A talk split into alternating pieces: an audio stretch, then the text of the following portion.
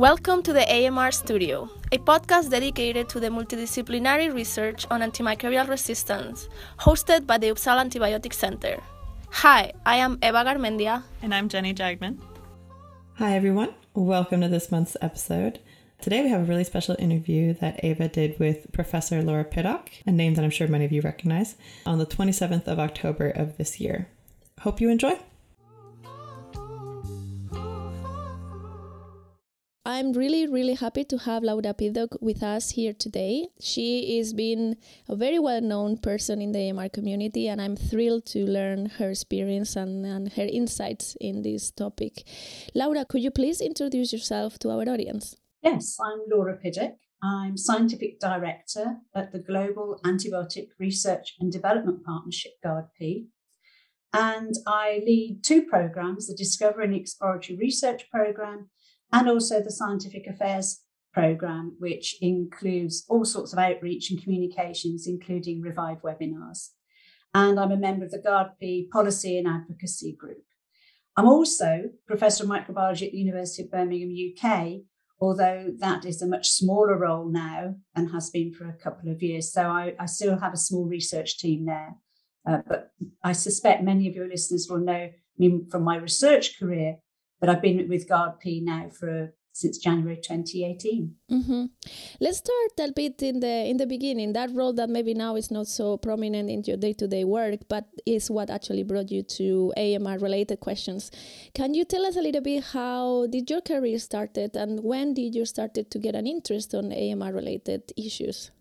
So I did a PhD in a hospital, and it was on the mechanism of action of penicillin type molecules, beta lactams, against Bacteroides fragilis and other Bacteroides species.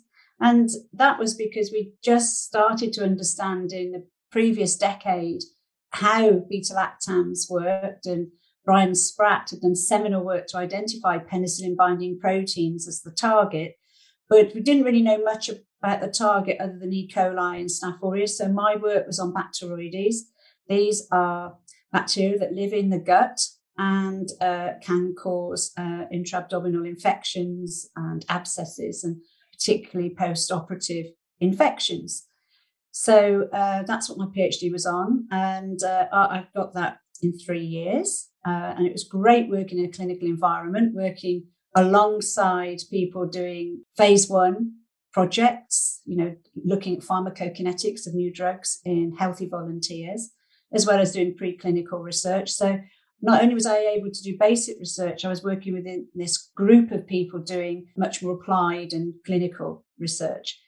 Then I was very lucky. I was invited to stay on and start developing work on drug resistance. Because if you think about it as a coin, one side is mode of action and the other side is mode of resistance. So we started working on um, beta lactamases at that time because beta lactamases have been a real problem for me when I was doing my penicillin binding protein assays because Bacteroides produce these enzymes and they chewed up the radioactive penicillin that I was using to label the proteins. So I'd had to uh, do quite a lot of work to get around the beta lactamases. So then I worked on beta lactamases, and this led me into working on um, permeability and ultimately multi drug efflux. So, uh, is Bacteroides uh, naturally resistant to beta lactams? Many beta lactams, yes, because they produce these beta lactamases, but not all. And that was the, the question at the time why are Bacteroides resistant to some and not all? And the answer was some, some of them aren't very good at interacting with the penicillin binding proteins, but much more often it was the presence of a beta lactamase. And of course, we're talking about drugs that were around in the 1980s. And not the drugs that were developed after that time. So it was a really good grounding for me because it's very exciting with lots of new drugs being discovered and developed and you know a lot of new understanding about mechanisms of resistance. And so i was doing my phd and my early postdoctoral research um, at a time when there's a lot of exciting new research done by lots of different people.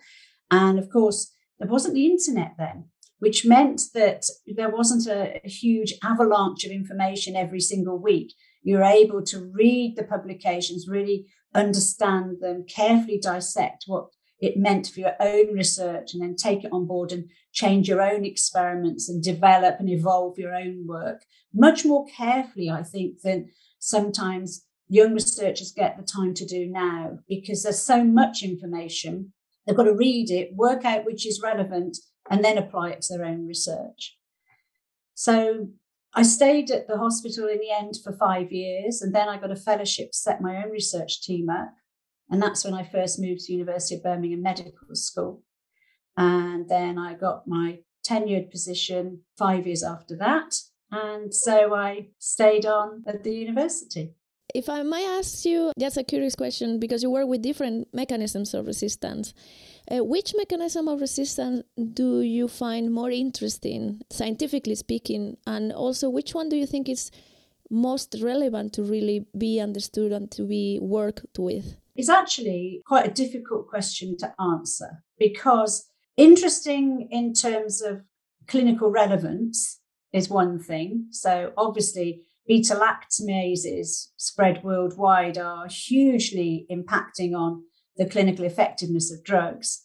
But then, scientifically interesting for me, I actually stopped my research on beta lactamases quite a long time ago because I felt that others were, there were many other groups working on it, and that the, I became much more interested in permeability and multi drug efflux and spent probably the last 20 years, my team's research has been on multi-drug efflux uh, in the main, not exclusively. We've done other stuff on plasmid-mediated resistance, but trying to understand the relationships between uh, multi-drug efflux and clinically relevant resistance. So what I mean by that is, you know, not just where the bacterium becomes less susceptible to an antibiotic or even a, another type of antimicrobial in the test tube.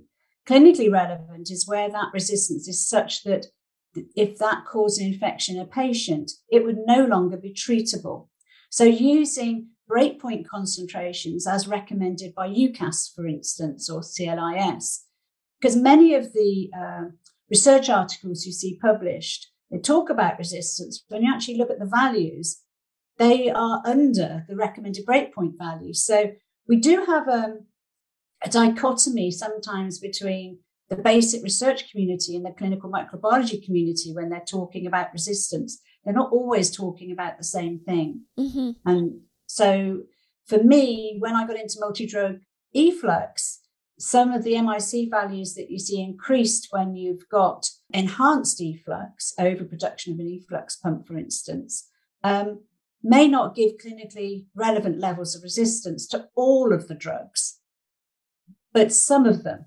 Mm-hmm. And the some of them may well be drug like ciprofloxacin or fluoroquinolone, which of course is used very widely throughout the world, still is today.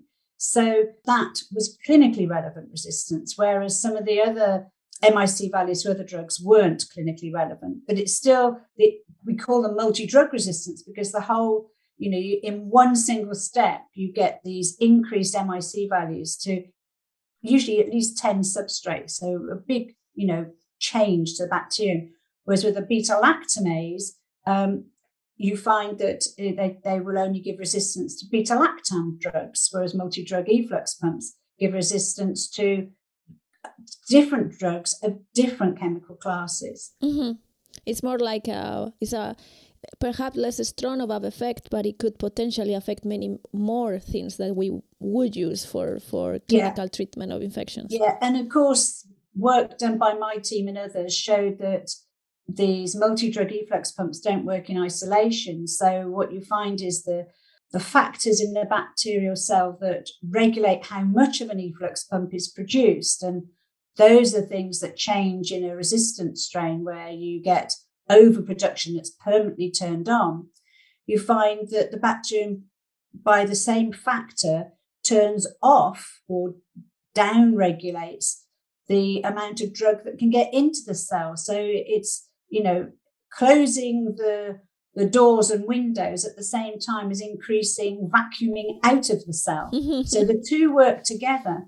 And then we found that if you inactivate uh, an efflux pump gene or make it loss of function, so the protein's there, it doesn't work anymore, that some other completely unrelated drug resistance mechanisms don't confer clinically relevant levels of resistance anymore. Mm-hmm. Because what's happened is the bacterium is retaining so much drug within the cell, the concentration is so high, it's able to overpower that other drug resistance mechanism.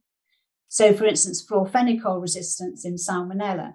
So, is it really important to recognize that drug resistance mechanisms don't always work in isolation, they work together. Mm-hmm. And when we measure MIC value, it's the totality of what gets into the cell, what is not inactivated, and what is not pumped out. Mm, it's a, a complex puzzle of different different it parts is. that results in either the cell living or the cell dying. So yes, very interesting work. If we move now towards um, later in your career and your involvement into GARDP as well, we had Monica recently being interviewed at the podcast as well.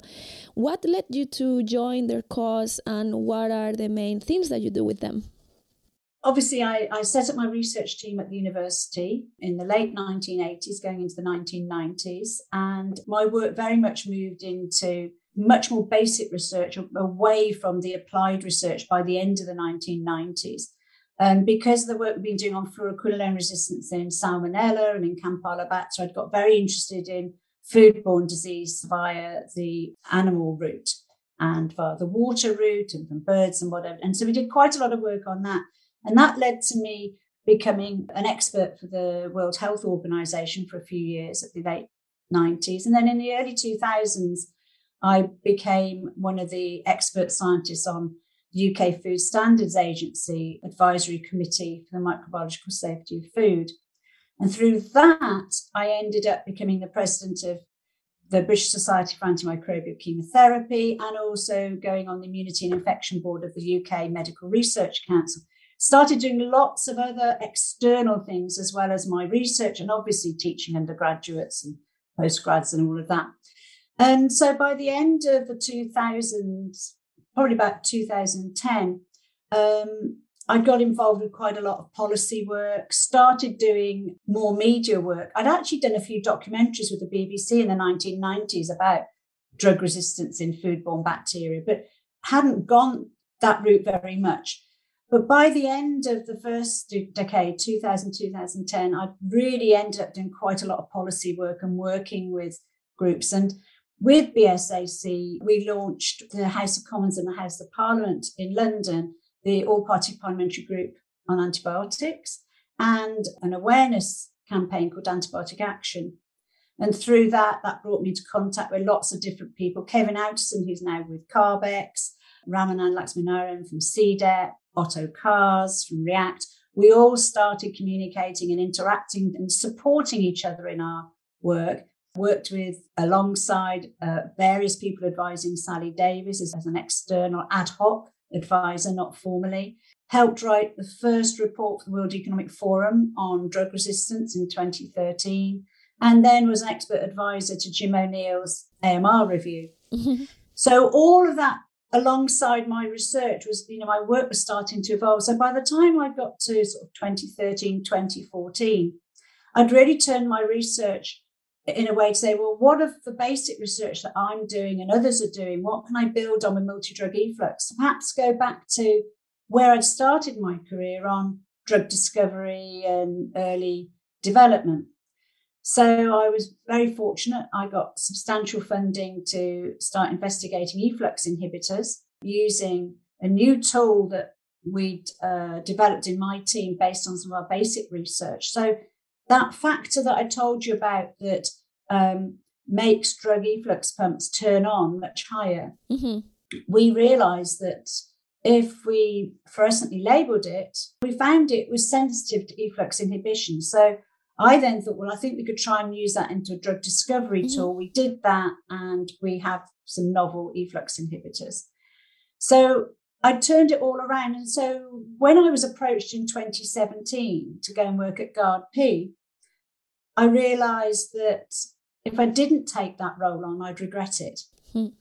And uh, that was the motivation. I felt it was an opportunity that should not be missed. And of course, GARDP was only a year, two years old at that time, very few people, about a dozen people working there.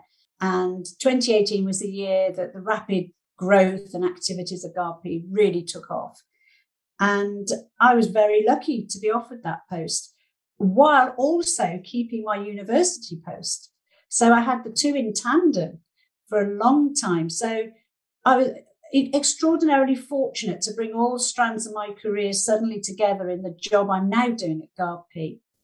That's that's wonderful. That's uh, such a inspiring and lovely story how you were able to go back almost to the beginning and to do something that is incredibly needed and, and important in this day and time that we're living in today. I have to say that it's it's really amazing to see all the things that you have done and how important and crucially you've been in in the specific times that it was needed you know with the o'neill report and then all the work that is based on the policy advisory as well by the time that things were moving a little bit you know faster and being in the forefront of how important this is globally as well. So you've been a key factor there in all these uh, positions. So it's uh, wonderful to hear from from you directly.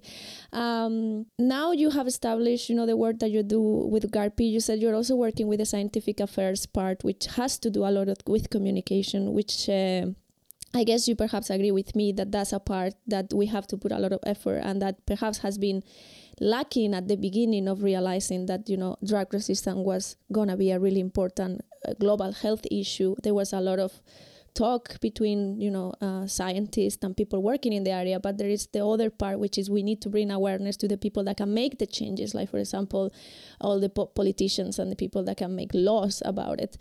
How have you seen that change happening and where do you think that's going? So public awareness is a again very multi-leveled approach to take because what do we mean when we talk about public awareness or public engagement so the work we do at GARDP is very much focused the scientific affairs team on scientific communication outreach and engagement. And particularly for the research and development of new treatments for infections. So if you look at all the activities we do whether it's the revive webinars or the AMR discussions, which tend to be more sort of there's no consensus on a topic, so people can just come together and discuss it, or whether we is the antimicrobial chemotherapy conference that we do with the British Society for Antimicrobial Chemotherapy. They're targeting that audience in the main. The work that I've done outside of that, and certainly predating GARDP, I don't really do very much now due to time constraints. Uh, I did a lot of TV work. I did a lot of science festivals and book festivals, a couple of music festivals, um, mm-hmm. school outreach. I wasn't alone in doing it. You know, new scientists do a conference, for instance. And that was really useful. But the one thing I really learned when we were doing outreach to non scientists was first of all, you have to be very careful with the, the words that you use.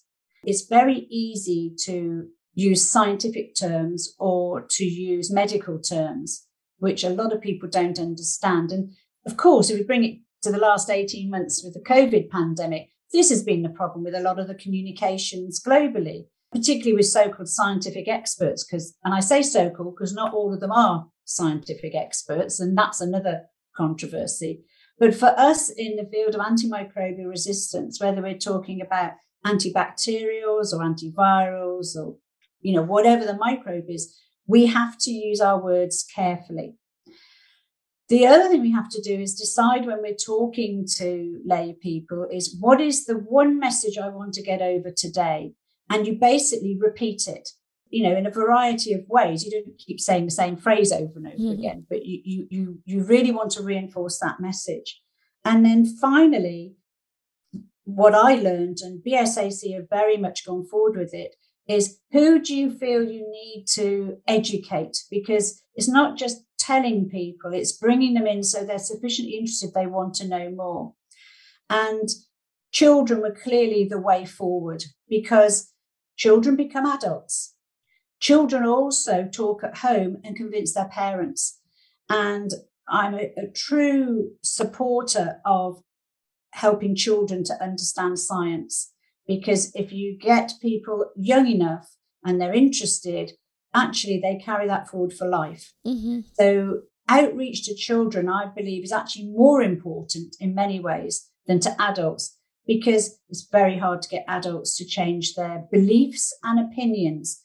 Because one of the clear things that COVID has shown everyone is, and that scientists do not really take on board and find inexplicable, is that people think that science is a belief in the same way as religion is belief. They cannot recognize that science is fact based and that the facts evolve over time. We add new facts to the scientific base. And non scientists find that very hard mm-hmm. because mm-hmm. they will say, You said that last month, and now you're saying this. So, communication and the words we use is really exceptionally important when you're dealing with non scientists. And that's why for World Antibiotic Awareness Week, there's been recent studies showing that the general public, it just misses them. Most of the messages miss them. Mm-hmm. And if you look at most of the activities in World Antibiotic Awareness Week, they are aimed at healthcare professionals or scientists in the main. Now, that's fine if that organization has decided that, say, within a hospital, mm-hmm. they want to focus on prescribing, you know, start smart, then focus, for instance, which is a campaign we had in the UK a number of years ago. But if you want the general public to understand the true value, then we have to think of doing things very differently. Mm-hmm. It's a challenge, right? It is a challenge. It is a challenge because we don't have access to the same figures again that the people working on COVID do. Mm-hmm. We have daily, weekly figures for most countries, in fact, many countries down to the local city, the local area, of how many patients have COVID or how many people have COVID, how many patients in hospital, how many people are dying. We don't have that for drug resistance. We still have estimates. And although the WHO GLASS program mm-hmm. is now capturing mortality data, and that will really help us, is nothing like as drilled down as it is for COVID, because of course, COVID is a single virus, mm-hmm. maybe variants of it, it's a single virus, antimicrobial resistance, many different drugs, many different bacterial species. And that's before we talk about any other microbes that are drug resistant. Exactly.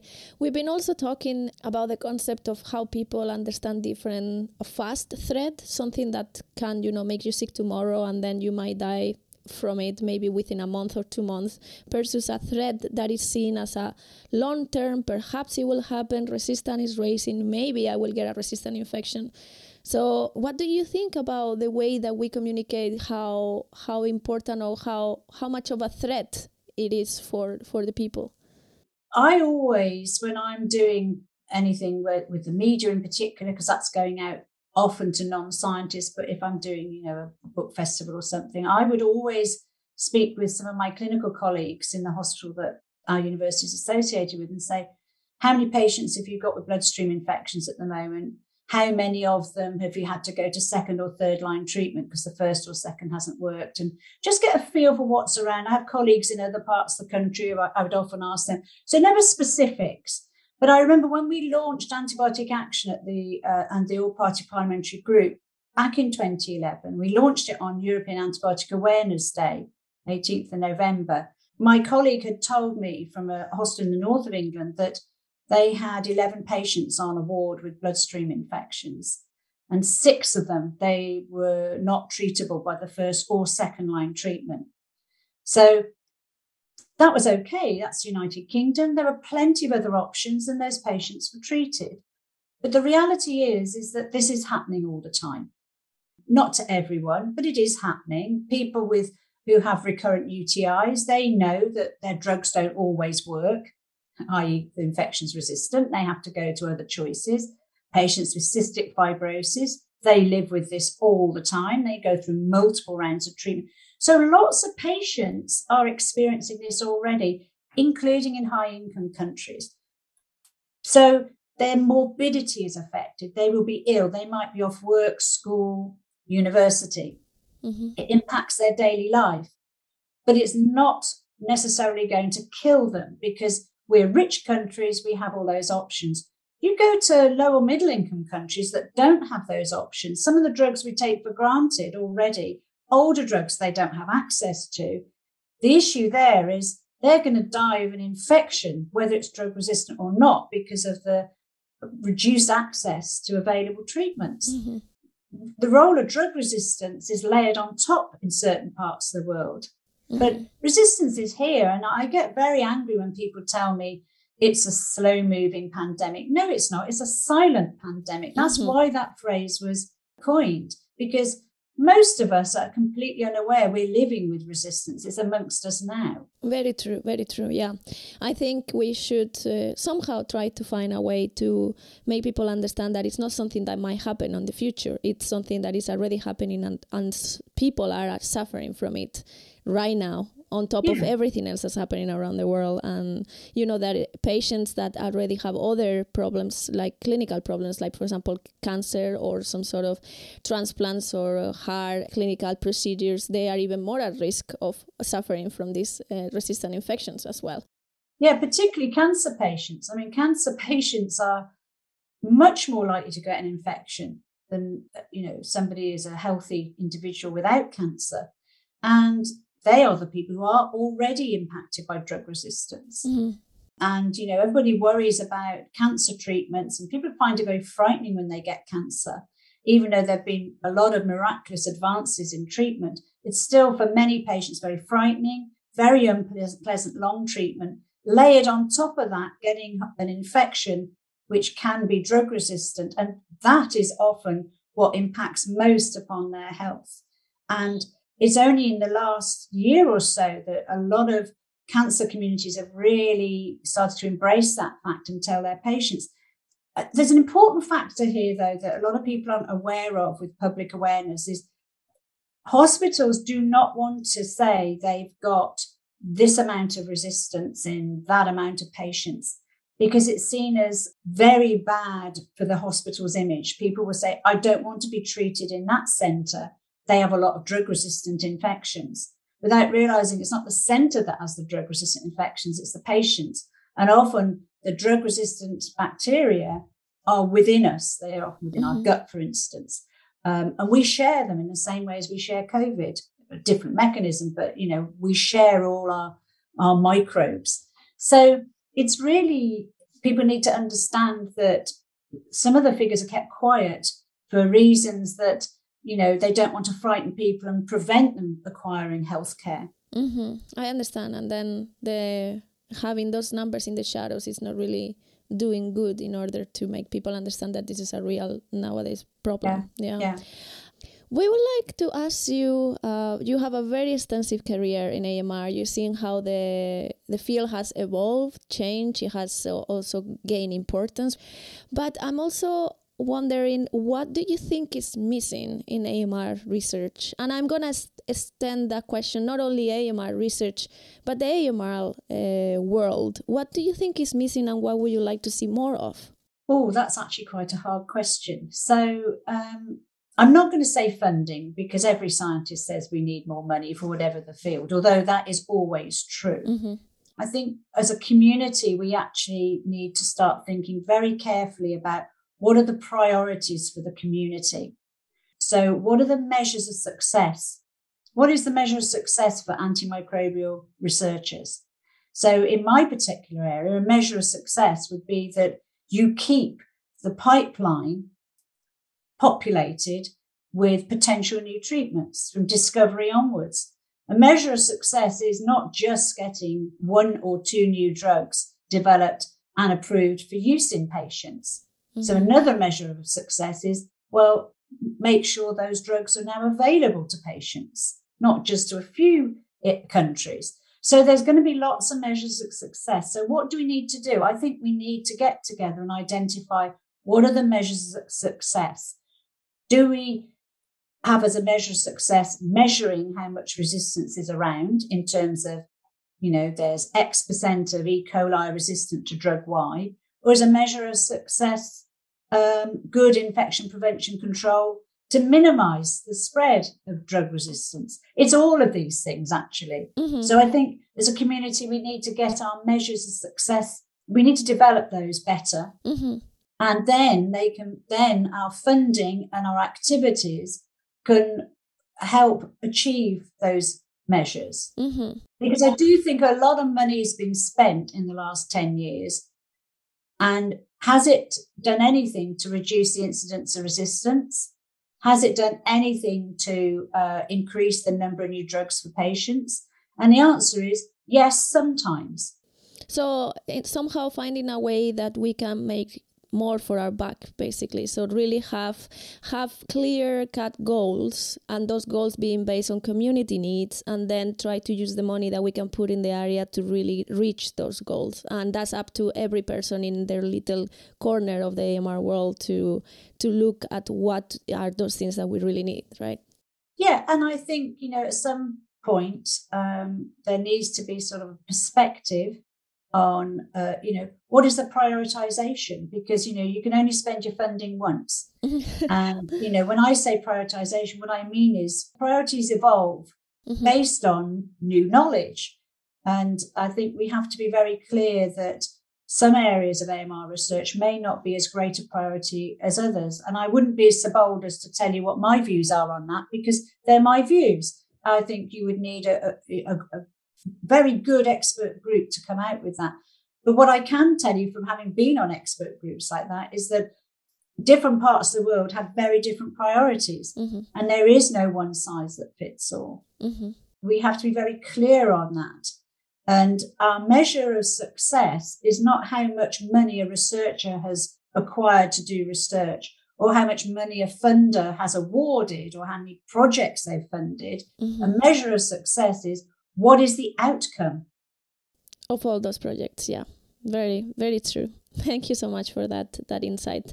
We are sadly running out of time now but before we sign off i would like to ask you if there's anything else in particular that you would like to tell our audience. We are a very mixed audience people working in amr in very different aspects people coming into amr and learning about this topic.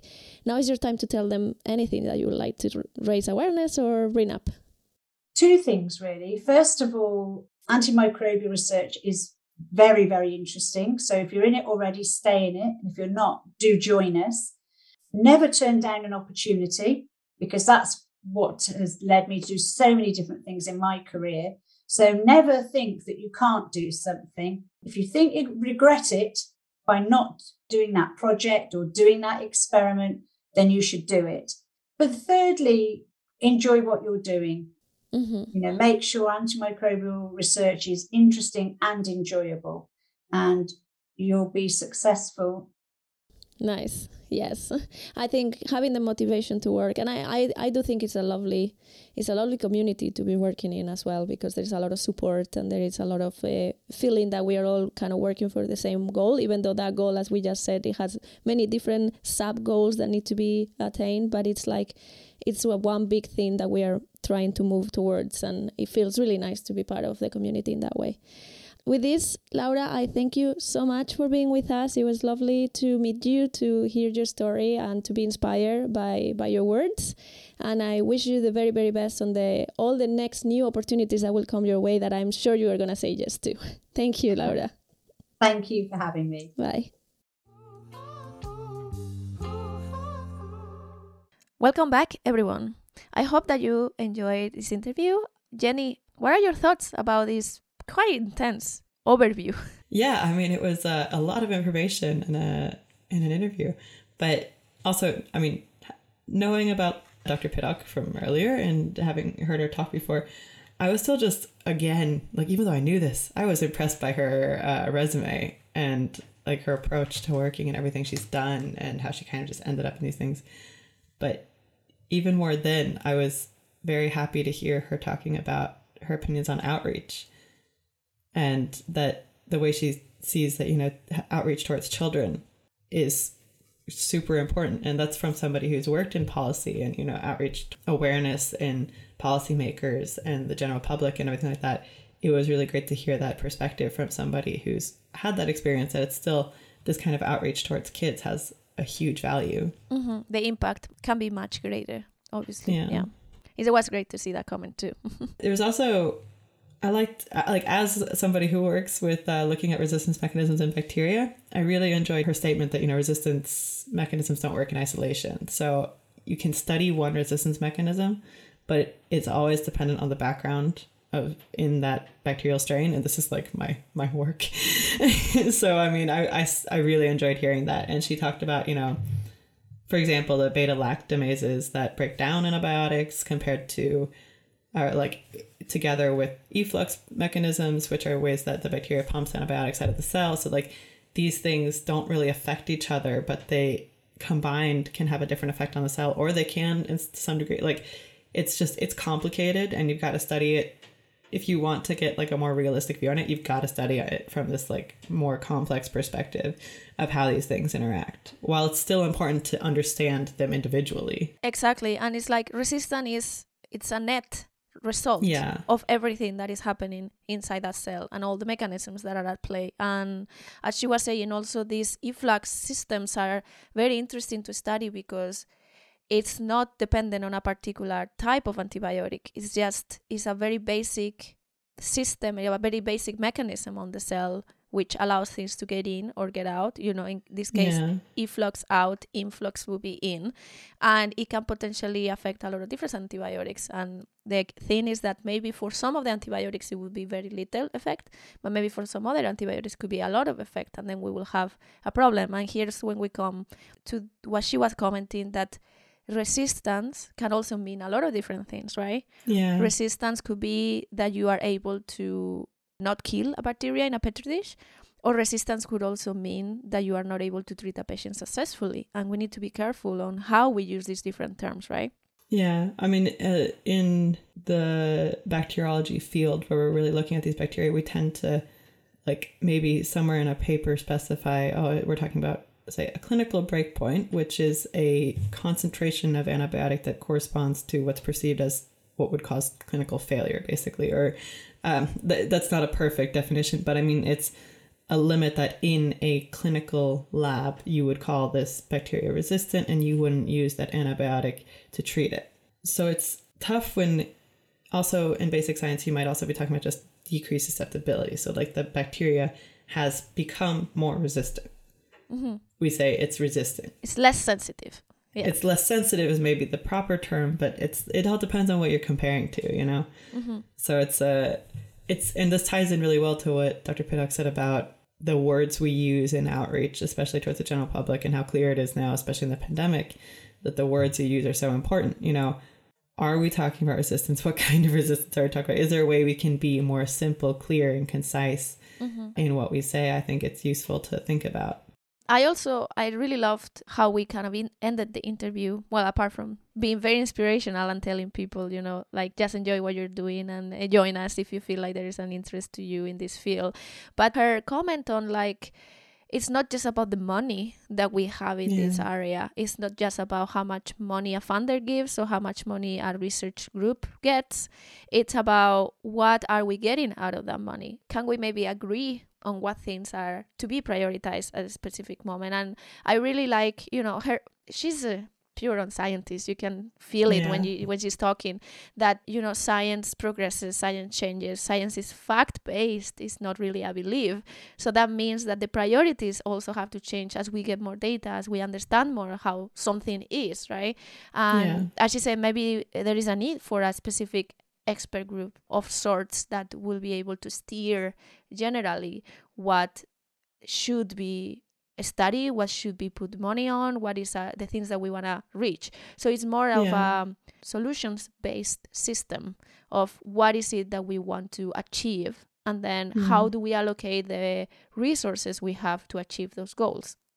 And I think that's a very pragmatic approach for somebody, especially somebody that comes from a very basic science uh, background or basic science, but I mean a very natural sciences background. I think she has a very pragmatic approach to it. Of you know we have limited resources. Let's not get stuck on the fact that we have limited resources. That is as it is. It's that way in almost every field. How can we do the most with what we have, mm-hmm. where we can get the most out of it? And mm-hmm. I think that was really good to see. On a different note, though, I do actually disagree with her a little bit on this um, silent pandemic versus slow pandemic. And while I totally agree that silent pandemic is a better phrase because it's true, there's still a difference between the kind of pandemic that we're seeing now with COVID and the AMR pandemic. As Dr. Pittock brought up, of course, the numbers aren't really published. Like the hospitals aren't maybe as transparent with how many cases they have because, as she said, maybe patients don't want to go there. You don't want to keep people from healthcare and whatnot. Uh, well, if everybody was honest and open, then it would be clear that this is an everywhere problem and it's not all from the hospital, of course. Um, but it's still like, even if we were to publish the numbers, the way resistant, like antibiotic resistance works, it's not these, you know, really acute exponential graphs that like that bring this fear, but I get like understanding of the severity of the situation. Mm-hmm. You know, I think one of those exponential uh, increase in COVID cases graphs is, of course, instills a, a like an understanding of the severity of the situation in most people. Mm-hmm. While those numbers just don't look the same for AMR, and it doesn't mean make it less important. It just means that it's different, and we have to approach it differently, and we have to the way we communicate and talk about the severity with people is going to be different. Mm-hmm yeah, it's not that it's less severe or important. It's just that it's a different kind of pandemic, and I think that's yeah. perhaps where we can work more on, like that the, the meaning pandemic doesn't have to look exactly the same for all cases or all infectious diseases or all mm. happenings in that in that regard. Yeah. yeah. Or just, you know, be very considerate about what terms we use and how we describe it so we're not watering down anything, but still highlighting the severity of the specific situation that we're talking about. Mm-hmm, indeed all in all, I mean, I was very uh, thrilled to be talking to her. I have met her in person because she has come to our university to be opponent of some PhD defenses. I don't know if it was before your time, Jenny, but I no, I was there maybe. for one of them. I remember meeting her briefly as well. And she's a terrific scientist, obviously, yeah. but she has also done so much work on the important political viewpoints on AMR and then her work with GARPI now, as we heard from Manika what GARPI are doing, and this is more of the scientific affairs thing. It's great, mm-hmm. and I'm sure that she's gonna continue doing a lot of great stuff when it comes to AMR. So I can only hope for getting to know more about it as the time comes and, and learning from her as well. Yeah, absolutely. Lovely. Uh, with that, should we move to the news? Yes, indeed. Let's go talk about new antibiotics, right? We have a lot of new yeah. antibiotics today. Great. See you there. Welcome back. Uh, we are, as, a, as I said, gonna go through some pretty antibiotic heavy articles, pure scientific articles this time. We don't have any report for you. And we chose these two because they kind of bring two different approaches to looking for new anti infective drugs. Let's just say that anti infective drugs. Uh, they are two different things and they also have two different approaches. And we think it's really interesting having this forward thinking on how to try to bring new drugs to the market at yeah. in, in some capacity. So, Jenny, can you tell us about this first article we're going to talk about, which is kind of chemistry heavy? Very chemistry heavy. I was about to call my dad and ask him if he could explain the chemistry to me, and then I decided it wasn't worth it. Uh, but yeah, this article is called A Synthetic Antibiotic Class Overcoming Bacterial Multi Drug Resistance. It was published in the journal Nature on the 27th of October 2021. Basically, in this article, I mean, as the title states, they took an already existing class of antibiotics, lincosamides. In this case, they looked at clindamycin mainly, and then they instead of like a semi-synthetic approach, so basically starting with a natural product, they went fully synthetic and produced this antibiotic with different systems. And I mean, this is where I, I can't explain the, the the chemistry to you. I wish I could, but they ended up finding basically derivatives of this antibiotic that look a bit like clindamycin. They have the same basic structure, but they're adapted. And they call this class of antibiotics oxynapenoprolinamides. And then they found that one of these had relatively good antibacterial activity. Using this synthetic process, they found this derivative, iboxamycin, they called it, that they then tested further on different bacterial strains and found that this antibiotic seemed to be circumventing other resistance mechanisms that are common for clindamycin, like the, the underlying basic structure antibiotic. So this one was able to circumvent a lot of that.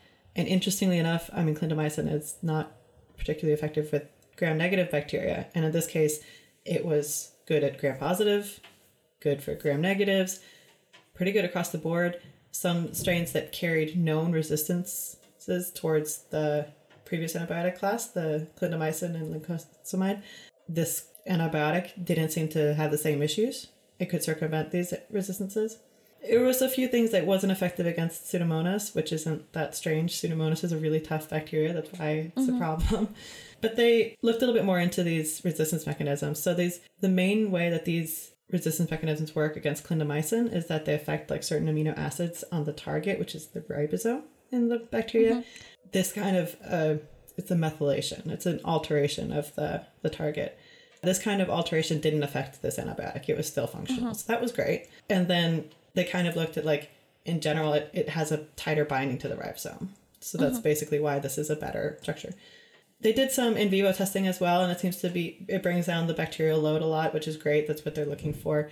It also didn't appear to be toxic the way they were looking, and it also appeared to be they could give it orally and it you know spread through the systemically. And the main takeaway for me here is that these upsides that I talked about, like the fact that it can kind of circumvent these resistance mechanisms from the previous class, this couldn't be predicted just looking at the structure. So mm-hmm. the fact that they actually tested it and looked at the ability of the antibiotic to do these things, that's where they found this information. Mm-hmm. They wouldn't have known from just predicting, which is something that we use in early work to identify new antibiotics is you know predicting structures and predicting things like that and it, you have to there's just too many numbers mm-hmm. But in this case they wouldn't have found this so i think it's a nice takeaway that like this um empirical work is so important. You have to test it. You have to look at it as well. Mm-hmm. You have to do it basically. Yeah. Yeah. So I I think one thing to mention on here is that yeah this class the one that is based on and the this new class or subclass yeah. of they target the ribosome and there are a lot of mm-hmm. antibiotics very useful antibiotics that we're really uh, using day to day that also have as a target the ribosome which is mm-hmm. the part of the cell that makes all the proteins basically without ribosome there is no living cell so yeah. it's really important and it's a really good word to try to find something that can circumvent those resistant mechanisms in the ribosome. Because mm. there are a lot of antibiotics that completely get useless if we have resistance to them by changes in the ribosome. So finding yeah. something that even though those changes are present in the ribosome, it still works and can target the ribosome and can bind to it, it's it's really cool. Yeah, and just the way they came about it, you know, it's. Mm-hmm. I recently learned. Actually, I was talking to some chemist, and this really kind of blows my mind and i still i don't think i fully comprehend it because we were talking about you know approaches of how you could you know find new antibiotics working in chemistry and then eh, it just kind of came out that you know like the chemical space is basically limitless so if, if we take away semisynthesis, which is based on something that already exists, and then you have to work on it, and it's kind of hard because there are already very big molecules and all yeah. those things that we're talking about. If you rely only on synthesis, which means making little pieces of a bigger molecule, the combinations and the options are infinite, which is yeah. boom, you know, like. Yeah, potentially there is a lot of things that we could make that will be able to kill bacteria to some degree. Mm. And that we still haven't found yet because, as you are saying, we are basing our knowledge on things that we already have and then analyzing those structures and understanding how they work and then we're looking for things that work in similar ways but only doing the exploration of making things testing them we can find completely new things that we couldn't predict yeah.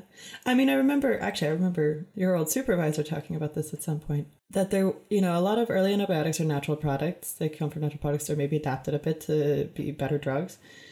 But after the, the golden age of antibiotics, when we found all these natural products that were great, there was so much hope for the synthetics. Yeah. Fully synthetic antibiotics. But it turned out to be a lot harder to discover these than they thought. So I kind of think this ties into things there. I mean, it's a synthetically made antibiotic based off a natural product. Mm-hmm. So you know there's some underlying function there. Like you already mm-hmm. know a lot of the good. You maybe know it's also maybe not that like it doesn't have to be toxic in and of it. Like the actual antibacterial aspect maybe isn't toxic as well. Mm-hmm. And you're kind of like upping the game. You're increasing your chances a bit there's also, of course, risks. I mean, cross resistance and everything like that. There's always issues with basing something off something that already exists. Mm-hmm. That's the what was considered the upside was, for example, ciprofloxacin. Even though, of course, we see lots of ciprofloxacin resistance nowadays. I just think it's a really cool way that they looked at it, and I'm really glad that they were able to find what they found. And again, this example of like it wasn't predictable Mm-hmm. is it's just a good reminder, you know. This kind of approach of things that are not really predictable by structure it's also present in the next article that we're going to talk about Yes. So Ava, how about you tell us about that one? yeah so uh, this is uh, an article published in the journal nature biomedical engineering back in 4th of november and it has as a title mining for encrypted peptide antibiotics in the human proteome which kind of caught my eye from the very beginning because it's like, oh, human proteome, what do they mean by that? Oh, mining, what do they mean by that? And of course, mining now is used nowadays a lot to talk about computational methods because it's Mhm. like really high throughput, analyzing data in huge quantities and trying to get something out of it. So the idea of this paper is that there are a lot of proteins in our body that are doing a lot of different functions, right? There are a lot of different chemicals that go in our blood, move throughout the body, and that have known uses. Like it could be hormones, it could be peptides that do some other signaling communication. And the idea is that perhaps within the functions and within the sequence of those already present known proteins, there are Mhm. smaller pieces that we will call peptides, so smaller pieces, not like a full on protein, that also have a function that has to do potentially with antimicrobial properties. All right, so what they did was to create an algorithm that will look at the whole human proteome, that means all the proteins that are produced from our genome sequences, and look for potential antimicrobial peptides. And antimicrobial peptides are small amino acid sequences between 8 and 50 amino acids, and every amino acid is really the basic building block of a protein. And generally, before to uh, look for AMPs, as they call it, antimicrobial peptides, one will look at sequence, trying to find similar things to things that we know already how they work. And antimicrobial peptides, they normally work by um, being charged, so they have some sort of charge, net charge in the in the molecule, and then that disrupts the bacteria. And that's how before we were looking for AMPs. But these uh, people on this article, they are making a twist on that. Instead of looking at similarity in sequence, what they are looking is what pieces of the human proteome uh, have a particular net charge, a particular hydrophobicity, and a particular sequence length. So these are the three physicochemical properties that they think make an AMP an AMP. So they go look at the whole proteome and they see, okay, which parts of continuous sequence between 8 and 50 amino acids have these scores in these three properties. And from hundreds of thousands of possible, you know, sequences, they found 43,000 candidates for this, and of those, 2,603 have a high score in this net uh, scoring system, and those are predicted peptide antibiotic classes. So that's a lot of potentiality there, kind of, right? Yeah. So now the next step is like, okay, what do we do with that? So they were looking first at how are they in sequence? Do they actually look similar to other AMPs that we have known before, or are they completely different? And they actually found that the sequence content of those amino acids is slightly different. So um, they don't work exactly the same, pro- probably as the previous AMPs. And they also look where were those actually encoded, and what they found was mainly two things. They were encoded into either undescribed encrypted peptides derived from proteins that have different various biological functions already know, or they were encoded in peptide hormones that have already described putative functions, but they had not been described as potentially killing microbes. Right? So this is like completely new. These sequences were not really thought to be part of of anything related with bacteria, but they were doing other things in the body. From these 2000, which is a lot. They decided yeah. to really work with 55, so it's as like a small subset. They synthesized those 55 and then they did all the subsequent testing on them. They look if they could actually kill pathogens and they look at the escape classification by the WHO. They also look if they could somehow affect the growth of commensals. And there they found, yeah, both things kind of work. They found some that will actually kill the pathogens and the relevant bacteria, but also they could affect the growth of the commensals. And they explain this as perhaps these peptides are actually there to control the growth of commensals in our body. So they are kind of part of our host immune system of controlling the relationship we have between our body and our microbiota, which I think is really interesting and really nice yeah. that this actually. So there's an evolutionary point for these AMPs to actually be in our bodies. They also, of course, after testing that in the tube you could kill commensals and pathogenic bacteria, they went into mouse model and they did both what is called the skin abscess and the thigh infection model. So one is like very superficial, another one is in, intra in the muscle. So they look at the different ways of delivering these uh, AMPs. And even though they did actually find a reduction in the amount of bacteria in these uh, models, they did not work as good as other AMPs that we already know and have been using for some time, which tells us that yeah, there is a potential that these things could be potentially used, but not really right off the bat as we have synthesized them. So it could be maybe as a starting point to work more on them. I think it's also pretty cool that what they did was to look for synergy on biogeographical similarity. So that means they take AMPs from these putative sequences that they are known to be in the same geographical location in the body for if, they are in plasma or, or if they are working in the digestive system or something like that. And then they put them together and they see if together they actually have a more potent effect on the growth of the bacteria. And they did find some of this synergy which means that perhaps in our body these AMPs are actually working together to modulate our gut potentially. This is, of course, this is speculation and it's just like based on the yeah. data that we have. Um, but all in all, I think it's just a very nice new approach to try to find something that, as we were talking before, it could not just be predicted by sequence. It's something that we need to look from a different perspective and in this case is looking at the properties of that particular sequence and not the yeah. sequence in it of itself. Yeah it's a good way of looking at it. And i think i mean like you said i have my hesitations about the application of this like purely clinically but that doesn't make it less interesting and especially as you brought up you know like the why these exist the immunomodulation you know.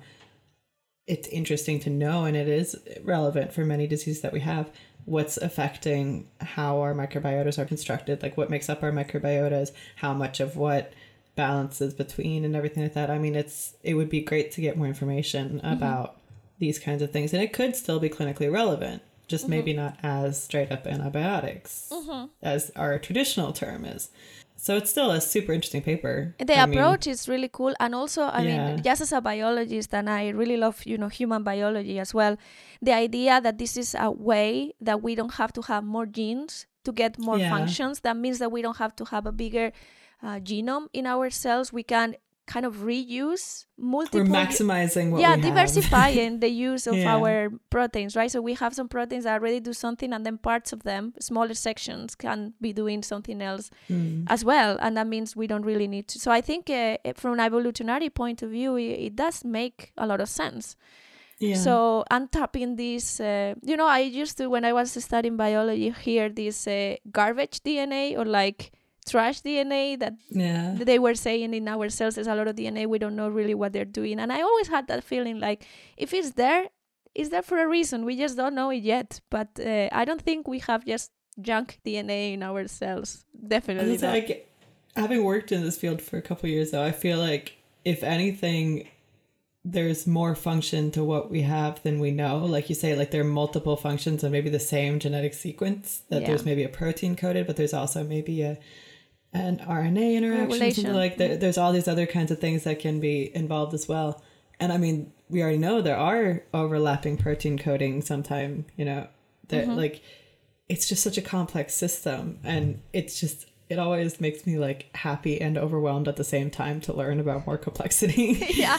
Because it's I'm... so much and it's overwhelming, but it's like but it's also really cool. I mean, it, nature has a beautiful way to work with complexity and use complexity. You know, yeah. I, it's just it's just it's beautiful. I really really like it. So I think that's what uh, this paper kind of uh, attract me to to it. Uh, I have to say that both papers got quite a lot of traction on the media. Yeah. So we will also link some of the popular news coverage of these 2 mm-hmm. articles if you are interested of reading a little bit more or maybe sharing with some friends that don't want yeah. to listen to to the whole podcast episode. Yeah. Unfortunately, they're not open access though, so that's uh, downside. Yeah. But we can, we we'll give you what we can. Yeah, we link to the to the coverage outside of the journal. Yeah one day all journals will be open access. That's that's where I think we're going. Yes, in my personal opinion, hopefully sooner rather than later. exactly. All right, I think with this we are done for this last episode of 2021. Crazy, yes. Jenny, we're done for this year. I'm still just getting used to writing 2021 as a date, so this is going to be frustrating. This is the worst year so far. I know. For me on writing dates, like 2021 just disappeared. Now 2022 has a lot of twos in it. So And I really don't want that year to come because I have to defend this year. oh my god, yeah, that's it's going to be a, an interesting year for sure. We have a lot of PhD students defending at the center as well. So Yeah. A lot of a... uh, cool science being made public officially for the first time. Hopefully. yes, for sure. Uh, yeah. But we wish you uh, very happy holidays wherever you are. I hope you can take some time off, recharge, and be ready for the next year. I uh, hope you can see some friends and family in a safe way at the end of this year. It's important to keep in touch with everybody, but as we all know, do it safely. exactly. Ava and I will also be taking a little break uh, since this episode came out a little bit later in December after World Antimicrobial Awareness Week. We are actually taking a break in January and we will see you again in February. Bye. Bye. For more information about the Uppsala Antibiotic Center, please visit our website. You can find a link in the episode notes. You can also follow us in Twitter. Our handle is UAC underscore UU. This episode was brought to you by the AMR Studios, composed by Eva Garmendia, Jenny Jackman, and Po Chen Tang. And a big thank you to Henrik Niss for letting us use his song Sound the Alarm.